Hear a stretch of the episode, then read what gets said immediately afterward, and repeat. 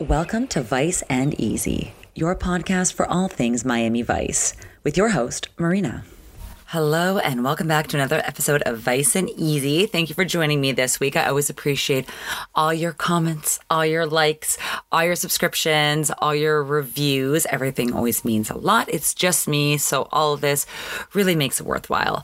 Now, let's get into season three, episode six of Miami Vice, entitled Shadow in the Dark. TLDR. Rent the movie Manhunter, released in 1986, starring William Petersen, If you'd like to see this story done a little bit better. I was gonna sandwich compliment, you know, put something nice and then something not so nice, and then something nice. So let me do that. Before we get into this episode, I will let my feelings be known. I really enjoyed the cinematography and the blocking. Plot is a little bit lacking, and I really liked Crockett in Gray. Now let's get into it. Season 3, Episode 6 Shadow in the Dark. Per IMDb, Crockett risks his sanity to try and enter the mind of a creepy, bizarre serial home invader who might change his exhibitionist MO to murder or worse unless he's stopped in time. So, as we open this episode, we see a gentleman we have never seen before who kind of looks like Pauly Shore. to be fair, this is 1986. Pauly Shore was not on the scene yet, but same kind of vibe. This is what I got. Just kind of doing weird things. He's standing in front of the drawbridge. He's kind of making shadow puppets with himself. The sound playing in the background, which unfortunately I did not grab a clip of, it's Two Rapid Formations by Brian Eno. And then we see him in the backyard by the pool of this beautiful 80s, very, I don't want to say Art Deco, but very much of the vibes. Beautiful big windows, glass blocks, pastel. Now, what's he doing at this house? So we don't really get to see the full MO. We see, try not to laugh. We see him open a bag of flour. We see him grab a knife. We see him put flour on his face as he shoves cold cuts into his mouth. And the camera kind of pans the knife, but nothing happens. And then the cold open is over and we go into the intro. This is where my beef starts with this episode. And usually I always try to stay positive. I promised you guys that I would try to stay as possible as positive as I could. Now, what grinds my gears, so to speak, is that how am I emotionally invested if nothing has happened, nothing has transpired? We just have a weirdo. There's no harm.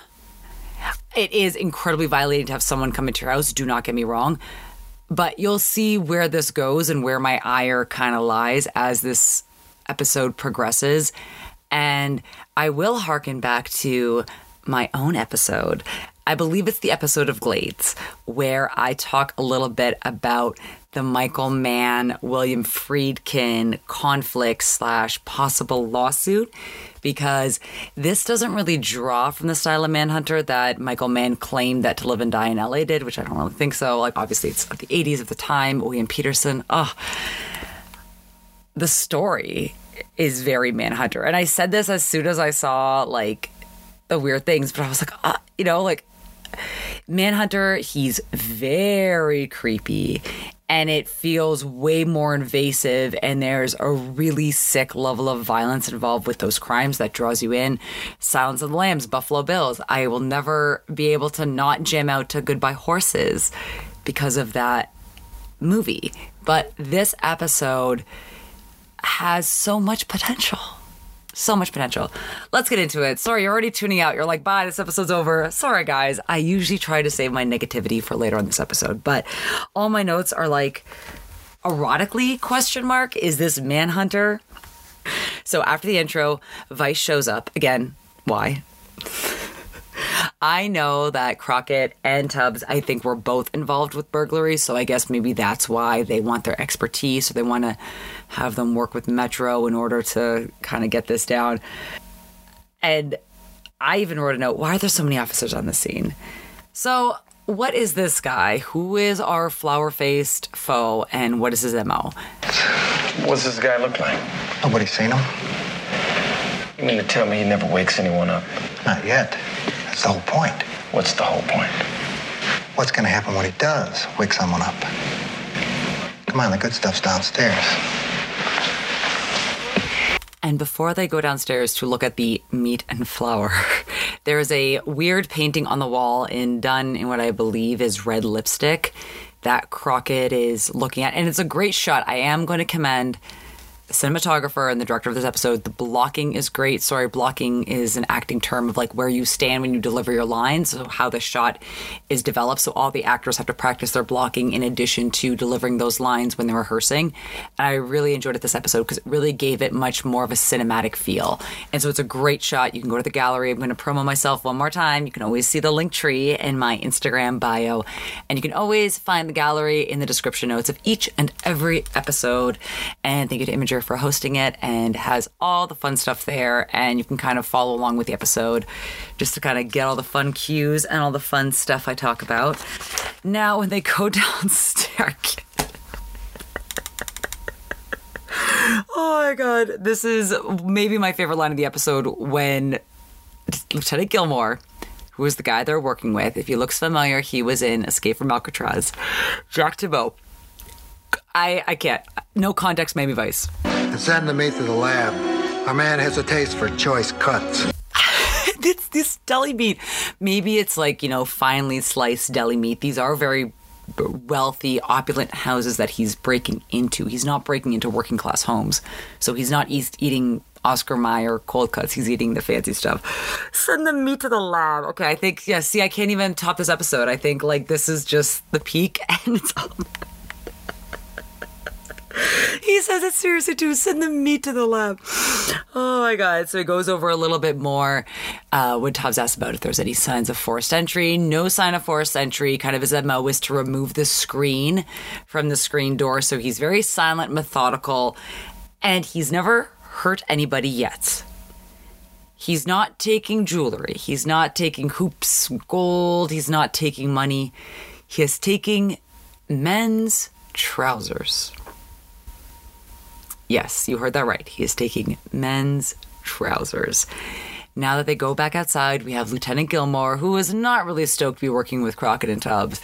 He's already a little bit too into this case, and there's a crowd behind him yelling at them to go eat donuts, they're not doing a good job, that this is what we pay you for, that they want to find this guy.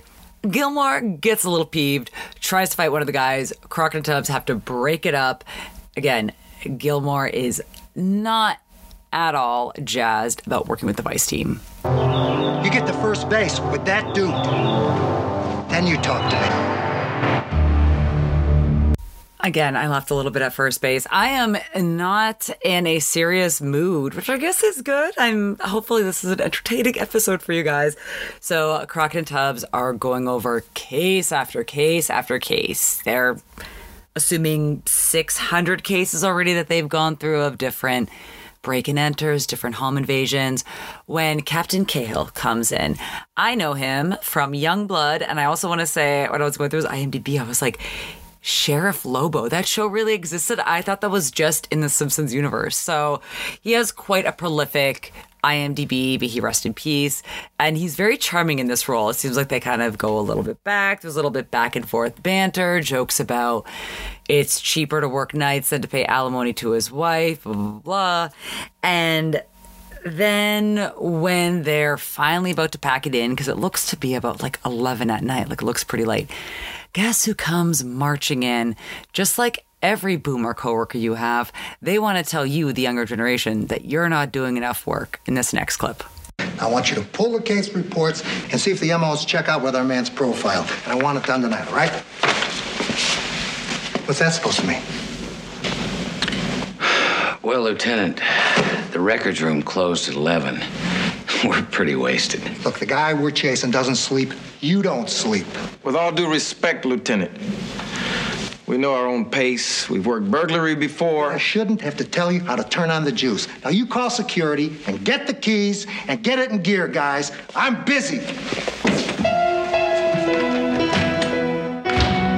Uh, clearly you're not that busy. Number one, you're the lieutenant.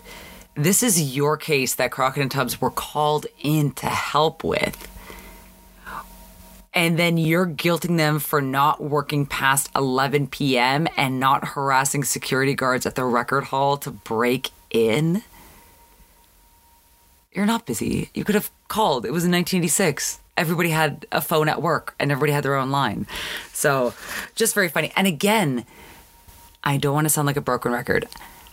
How can I be emotionally invested in this story if they need to catch this guy? But what is this guy doing? What is the threat that he poses? I was much more creeped out by the home invaders.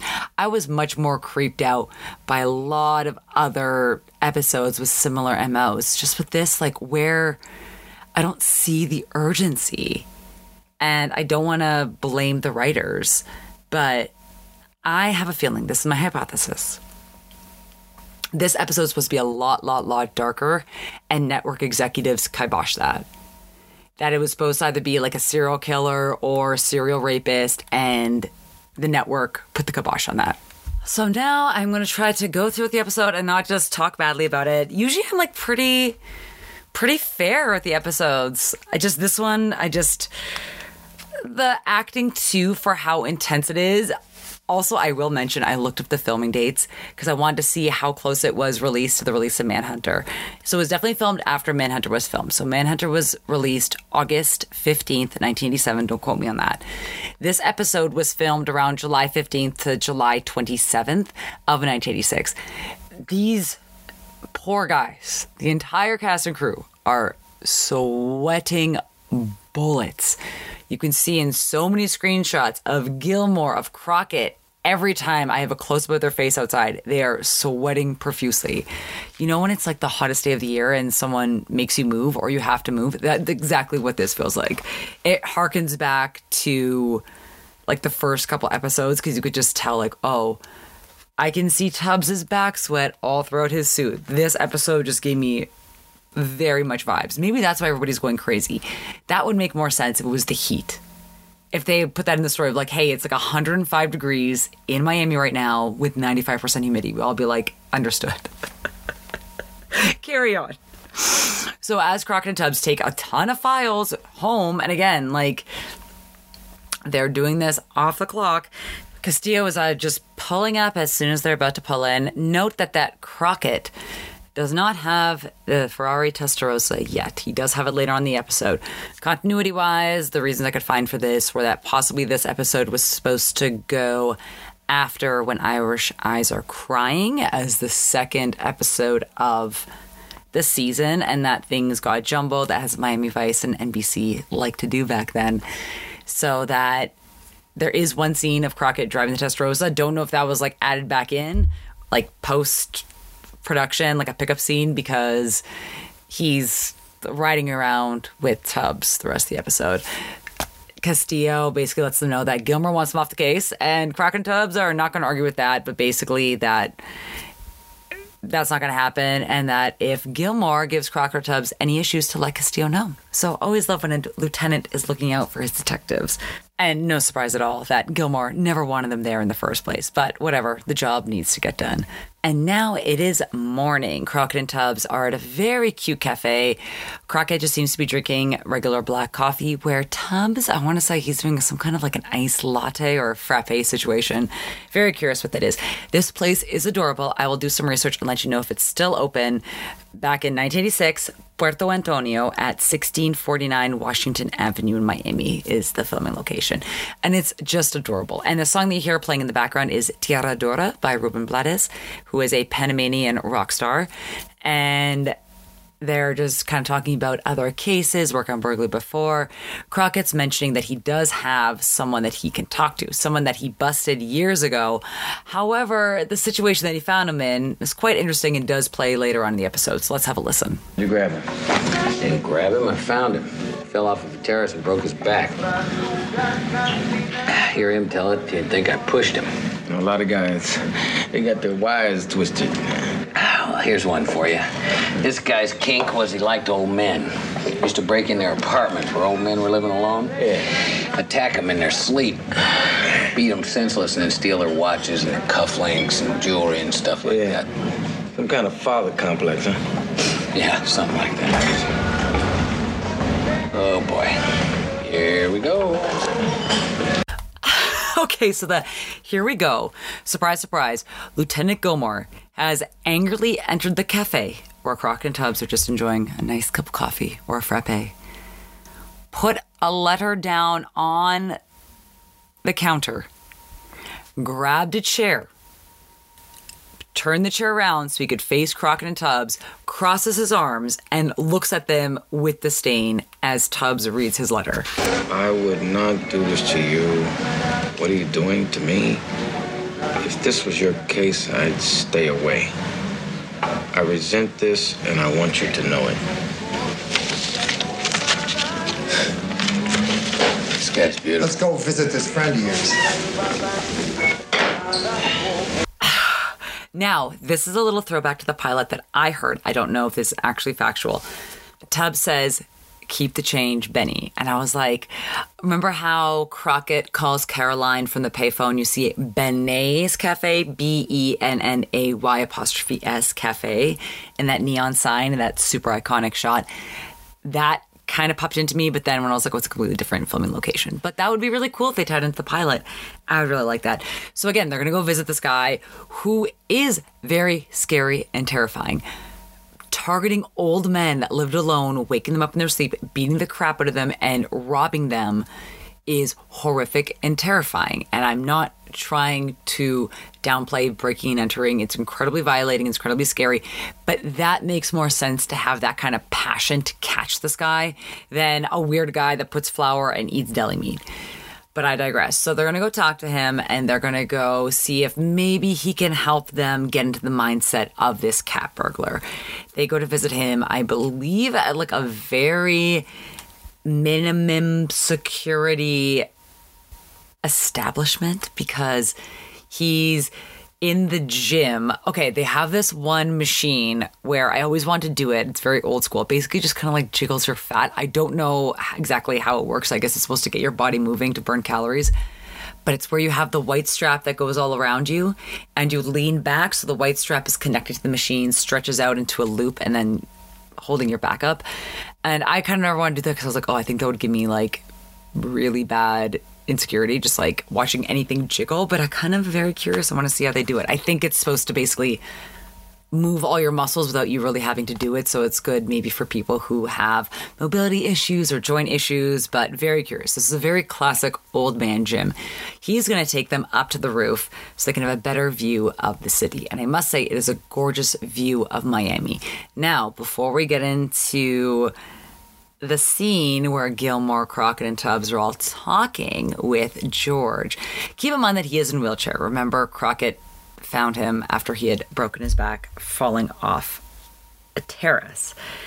As they're talking to George a little bit more about this guy's MO, George basically says this guy is totally different from me and that he was just after the merchandise. He wasn't being weird and sniffing pants. He just was there for the money. He was there for one reason and one reason only. And then he's talking about one of his old buddies that had an MO for penthouses. That I guess that was his thing. He liked to climb up.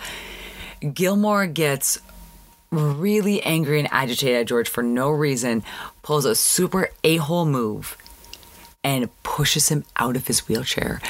Crockett and Tubbs. Tubbs runs over, screams at Gilmore.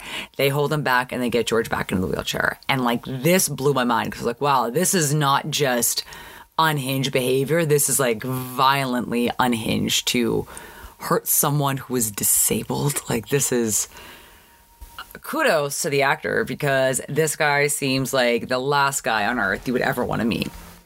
and it seems that Metro agrees with me too because they cart him off. And as Gilmore's running his mouth, uh, Crockett, Castillo, and Tubbs are all talking. And Crockett does have a little bit of empathy for Gilmore and asks Castillo if he should be a little bit more sympathetic in his write up. And Castillo just gets straight to the facts and just says, write down what you saw. And I guess they're going to send us off to internal affairs. And then they have to go back to the precinct and get back to work. Now, again, this is the limited information they have on this guy. Just one more time, just for a little laugh. Let's hear what they got. The only thing we know for sure is he likes men's pants eats raw meat, and works houses in the Northeast grid. And he'll do it again. No particular night, so he probably doesn't have a night job. He works days and isn't a vegetarian. Wonderful. Switek stops by and lets them know that there is a possible break in, and Crockett and Tubbs head off to the scene of the crime. A lady runs out to them and Metro and lets them all know that there's a man in the kitchen with a gun. We see Crockett enter the house looking incredibly handsome, I may add, hearing gunshots. When he gets to the kitchen, Crockett has his gun drawn, and then we see him make eyes with the target, and we can see Crockett loosen a little bit because it's Gilmore. Gilmore is standing on top of this woman's what's it called? It's the big freezer that you put on the ground. My grandma has one. I forgot what it's called.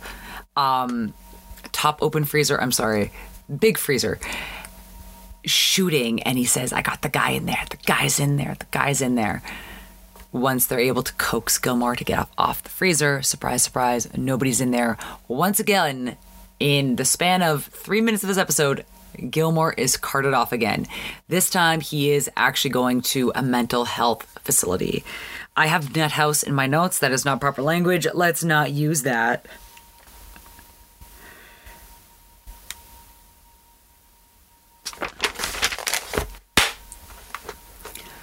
While all this is transpiring, so while Crockett and Tubbs are going back outside to talk with Metro, while Gilmore is getting carted off, we see the same creepy guy from the cold open sitting watching the scene unfold open and close his mouth. It looks like almost like he's trying to pop his jaw open. Then we get a full montage of our creepy cat burglar looking at a light bulb, opening up his mouth, open, close, open, close, putting the flour on his face. Actually, just tosses the flour on his face. Again, I made as many gifts of this as I could. Please go to the gallery and check these out. And you see, there's actually a great gift where he has, like, I see the flour in his hands and he he's by this pool. He just kind of throws it up and it cascades down. I really like that.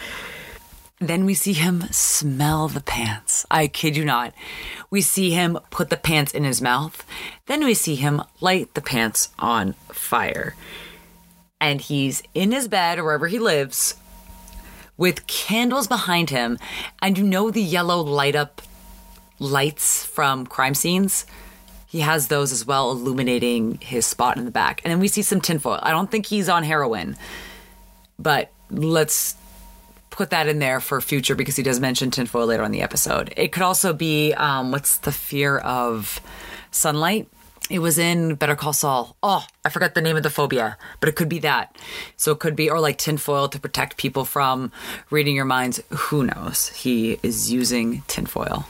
Oh man, well, obviously we just saw Gilmore have a nervous breakdown because again, once he was leaving the scene, he said, "If you want to catch these guys, you got to think like them, you got to be like them," and like kind of going off on a tangent, which I guess is getting a little bit to Crockett. Crockett's having a lot of trouble sleeping. He's at a coffee shop drinking whiskey. Classy man. Love this. Love this. When Castillo stops by and chats with him. And you can see that Crockett's already a little bit off his rocker trying to get this guy's MO. It's funny when you work all night. The whole world seems like it gets out of sync with you. It's like you can sneak up on it.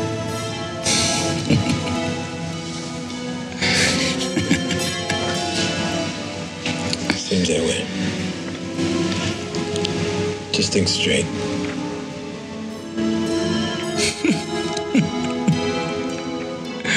I don't need to think straight. I need to think like him.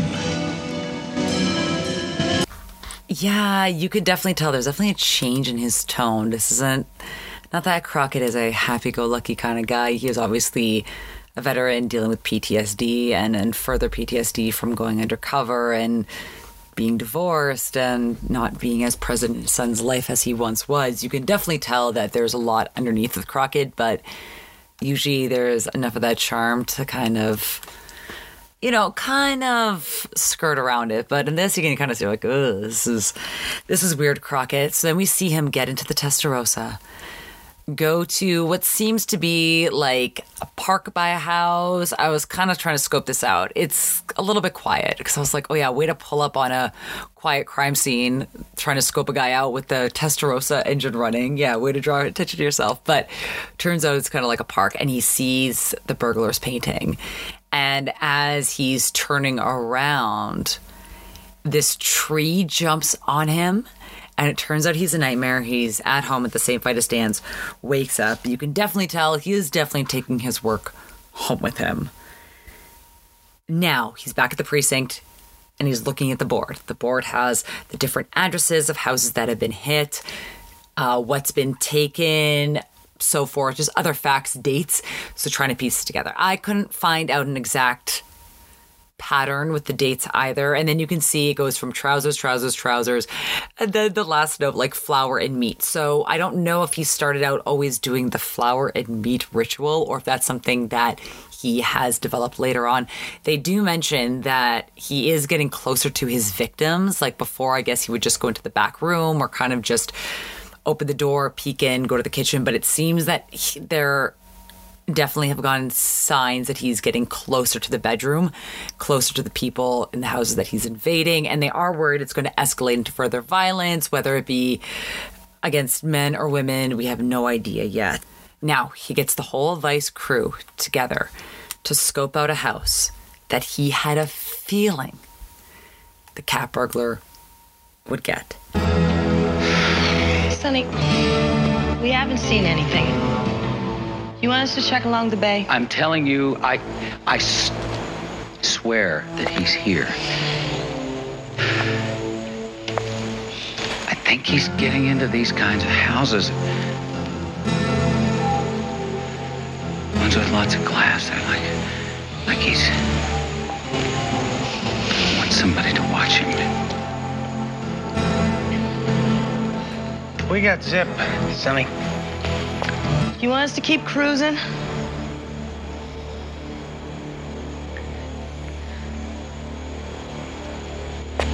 No, I'm sorry. Thank you. Now, for those of you who have not seen Michael Mann's Manhunter, definitely go give it a rent. Um, I wouldn't say it's the best Michael Mann film. My favorite is Collateral, but it's not. That's not the best either. That's just my personal favorite. But also uh, with Manhunter, I will watch anything that William Petersen is in because he's just so charismatic, so charming, and so handsome. And it's a good thriller, and you could definitely I'm not spoiling anything, but this is when I wrote again in my notes Manhunter, ha ha ha ha. Manhunter did it, Manhunter did it. Now that the rest of the Vice squad has gone home. So Trudy, Gina, Switek, Trudy looking amazing in a cutout black dress, I should say. It's very like fashionable now where you kind of cut out the sides, but she was doing that in 1986. Crockett and Tubbs are alone, and they can get a little bit more real with each other in this next clip. Do you think I'm crazy? No, I just think that neither one of us have had too much sleep lately. You didn't answer my question. Well, there's a thin line between hard work and obsession. And just as they are packing it in, the camera pans up to a woman reading in a bedroom, and we see our creepy man in the shadows walking up the stairs, walking into the entrance of her room with his hand splayed out. I don't know if the knife is in the other hand. The next scene, we go to the hospital to check in. The doctor's talking to Crockett and Tubbs. Said that the woman is really shook up, that he did assault her. He tried to sexually assault her, but couldn't. They don't elaborate on that. Thank you for not doing that. Then the doctor tells Crockett and Tubbs basically to leave her alone because she's super upset and that she's really not in the mood to talk. Crockett, however, really is pushing the bad cop card here, even though he's not really doing anything like vicious per se, but again, like he really is going against the better judgment of the actual victim in order to further his case. Which did he not just learn his lesson last week with the good Collar? I digress. And unfortunately, this is how the conversation plays out with the victim in this next clip. Take it easy, lady. Oh, please. Uh, easy. Just please keep going. I thought he was gonna kill me. Take it easy, lady. If someone had broken into my house and tried to sexually assault me, and this is what I heard, there would be more stabbing going on. Let me tell you that. All right, back to the clip. Relax, relax, relax, relax. Just relax. Now go back into the bedroom when he first came in. Tell me, what was he wearing? I can't remember. He was, he was. I was just. I went to bed. When he walked toward you, was there something in his walk or his uh, build? Did he have a limp? I can't remember.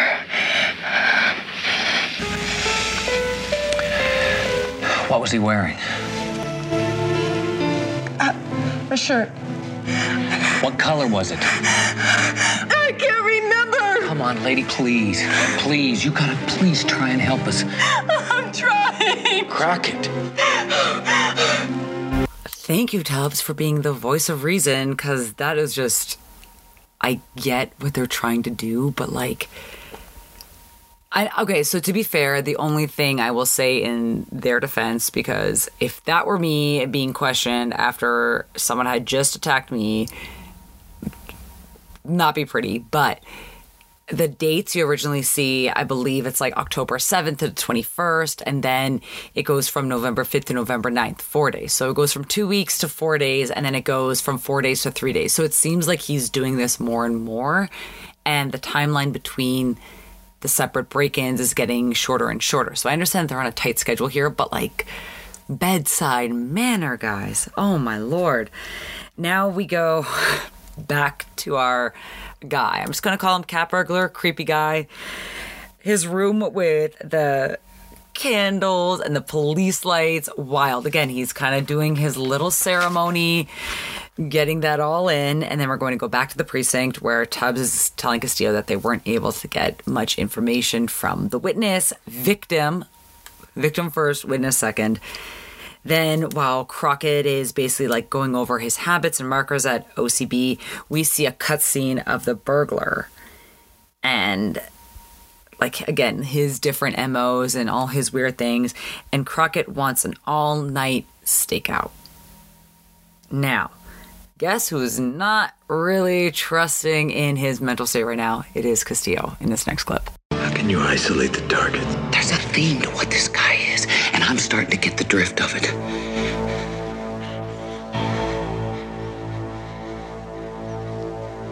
Something doesn't break soon. This goes back to burglary. Oh, come on, damn it, Marty. Come on, I put the time in on this. I'm getting so close to this guy. I know this guy.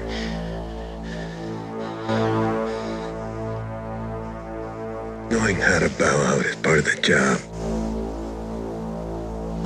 That is actually super mature advice that I wish I had kind of taken to heart when I was younger. That it is better to leave something that isn't serving you when you're not doing the best that you can. You know, if personal things are getting in the way and it's really causing you to not be as properly productive as you used to, there's no shame in just saying, like, you know what, I'm not at my best. And it's better than I quit than get fired. And it's better to go in a high note than to go in a low note. And I think that's true. And that's something that took me a long time to learn to not only not feel like a failure of, you know, I just, some things you just can't handle. And people are different and people have different support groups. So just what you're doing or, you know, what your boss can handle versus what you can handle, you don't know what their different support systems are and what they're doing to preserve their mental health and their stress and their physical health. So I think that is great advice. It really is good to know when to bow out and to let others take the lead. And then we're getting another scene with all the weird items. We're seeing meat, we're seeing flour, we're seeing red lipstick, and then we're seeing the gloved hands go into the flour.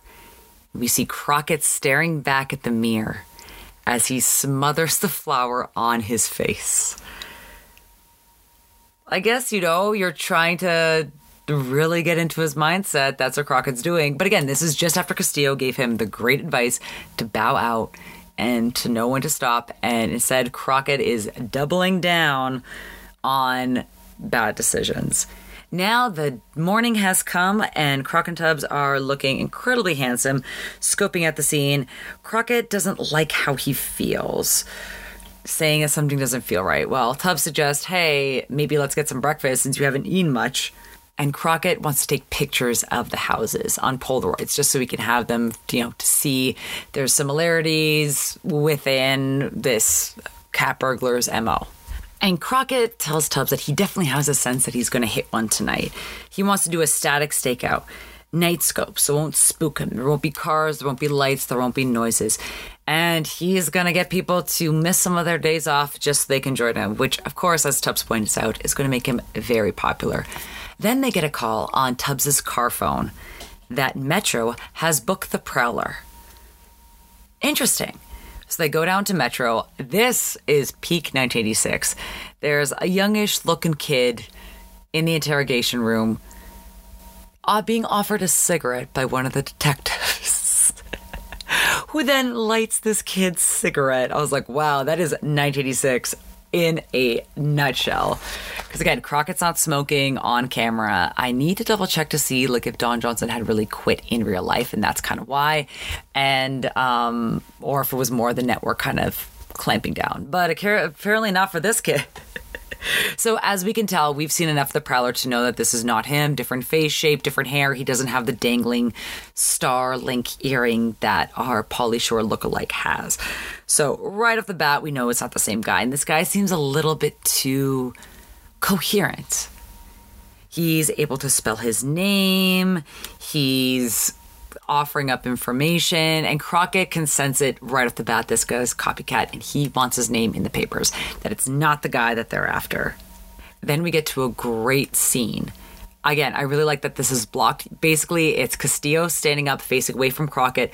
Crockett just really despondent, sitting on the couch, kind of sunken over, all in black but you can't see Castillo's face, so you can hear Castillo's voice, but you can't see his face. Great blocking in that scene.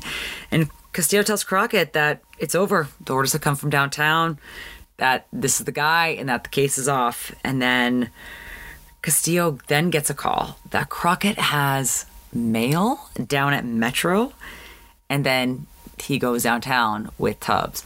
What they mean by mail is that either someone has sent Gilmore mail and that has made its way back up to Crockett, or there's mail that came for Crockett that Gilmore somehow got his hands on because there is a newspaper with another weird painting and lipstick that Gilmore is clutching on his chest. Now, he seems to be mm, silent in this episode after what has transpired. So we are led to believe that he is in a mental institution. And he's very, very, very unwilling to give up the paper at first. The nurse has to go ask them and let them know that it's here, and he has to kind of wrangle it out of Gilmore's arms. Another great scene in the way that it's shot with Crockett getting super close up to Gilmore, both extremely sweaty. Let me see if I have the clip. You give it to me.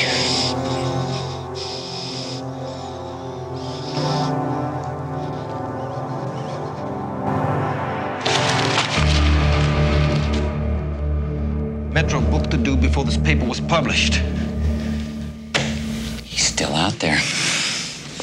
Ooh, interesting. So the again, very Manhunter, Hannibal Lecter vibes here, where always one step ahead. So with that, Crockett races down to Captain and tells him what's going on and that they got the wrong guy. Crockett is very passionate in this next scene. If you want to bring me something to the contrary, I'll open it up. But until then. Uh, yeah, so then what do you want? How many bodies you want? You want one? You want 10, 15? Because this guy is rubbing it in our faces. Gentlemen, we got the Prowler in a cell downtown. Now, I'm not gonna alarm Greater Miami and waste valuable police manpower because one tired cop decides he's got the vibes. End of discussion. Oh, well, yeah, you can see that Crockett is definitely, definitely going a little overboard, and I like the use of vibes. Very LA of them. so, surprise, surprise, Crockett, Tubbs, and Castillo are all outside, and Castillo is talking, you know, that there is something to be said about police intuition, but there's also something to be said about fatigue. And that Castillo says that Crockett is off duty as of now and that he wants Tubbs to make sure he gets home. And surprise, surprise, that doesn't happen. Crockett and Tubbs are at the diner. Crockett is going over Polaroids and different pictures of the houses because remember, this is what he wanted to do. He wanted to have pictures of all the houses. And he gets a feeling that this is the one. And then when Tubbs just gently mentions that he's a little bit tired or that might he be tired? Crockett freaks out, flips out, storms outside, slams the door behind him. Again, this this nice little diner. Leave it alone. These people have been nothing but kind to you. and they're heated and they're talking outside, and you can just see Crockett is at the end of his rope. And Tubbs is a really good friend and partner in this scene. Really kind of like calming him down without being condescending, without saying, calm down or relax, lady. and Crockett says that he's going to ask Gilmore to pick a photo from his Polaroids to see if it's the same house that Crockett thinks it's going to be. Because him and Gilmore are so far into their mind trying to act like this copycat burglar that maybe they're onto something. So Crockett goes to visit. Crockett goes to visit Gilmore at the institution, and there's a double sided mirror that Castillo and Tubbs are watching through.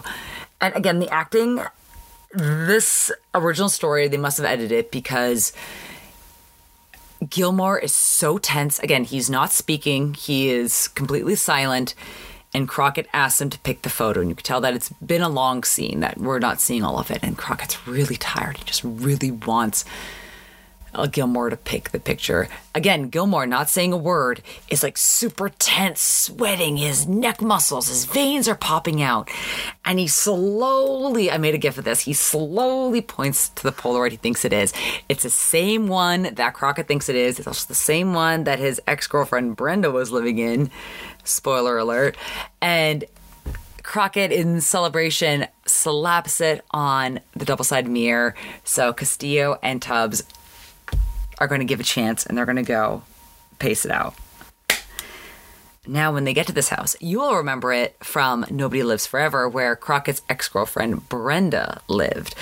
And in this case, it is a different woman living inside that we'll get to in a moment. But by the time that Crockett gets there, Tubbs is backing him up. By the time that Crockett gets there, the screen door has been removed. Again, that's one of his MOs. It's a silent method of him breaking in. Number two, these are all fancy houses in Miami. They say the southeast quadrant or southwest southeast quadrant. These are all very fancy houses that he's broken into. There's not an alarm. There's not flashlights or floodlights.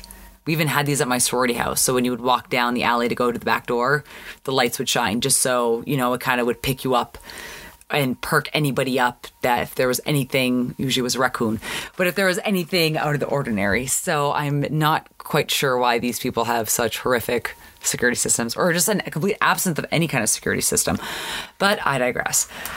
Unfortunately, their intuition is right as he's already in, he's already in the kitchen, and we hear some kind of a weird knocking.